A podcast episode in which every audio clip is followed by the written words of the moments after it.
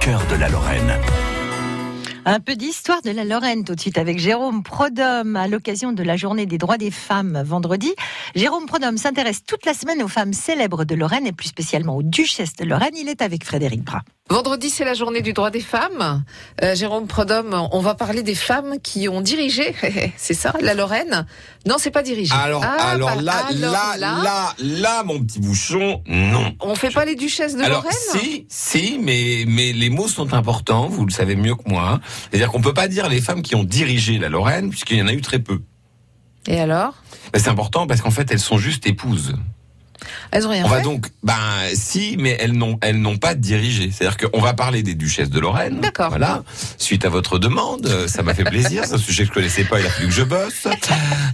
Euh, mais en gros, oui, on va s'intéresser parce que c'est vrai qu'on parle tout le temps des mecs. Bon, voilà, les ducs de Lorraine, on connaît les les ducs principaux, euh, Gérard d'Alsace, euh, le fondateur de la lignée, euh, qui continue d'ailleurs hein, avec les euh, les descendants par les Habsbourg-Lorraine. Je sais plus le nom du chef de famille, mais il y a toujours des descendants de Gérard d'Alsace euh, dans le monde euh, via euh, l'Autriche.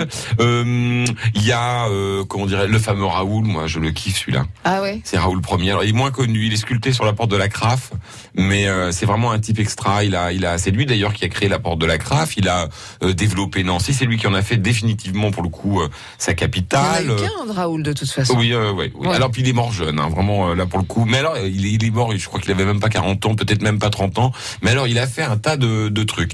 Euh, et puis il y a, y, a, y a le fameux René II. Vous, vous êtes en train de parler des hommes là. Hein Ah bah oui, maintenant que vous me dites. ah ouais, c'est Bah oui, marrant. ben ça. alors, bah, alors pourquoi je ne parle pas des femmes? Bah parce que euh, euh, à part quelques-unes, je peux même de vous donner leur prénom.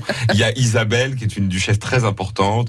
Il y a euh, Yolande euh, également, euh, qui sont des duchesses qui elles ont exercé de plein droit. C'est-à-dire qu'elles ont été duchesses de Lorraine et pour le coup, pour répondre à ce que vous disiez tout à l'heure, elles ont dirigé le duché. Donc duchesse de Lorraine, ça veut dire celle qui euh, dirige le duché, ça veut dire que ce sont des filles de ducs. Les femmes de ducs. Ah, C'est-à-dire qu'en fait, les, la- la- si vous voulez, jusqu'à, euh, bah, si on prend par exemple l'Angleterre, euh, euh, le, le duc d'Édimbourg, il est duc, cons, il est prince consort, Oui. d'accord?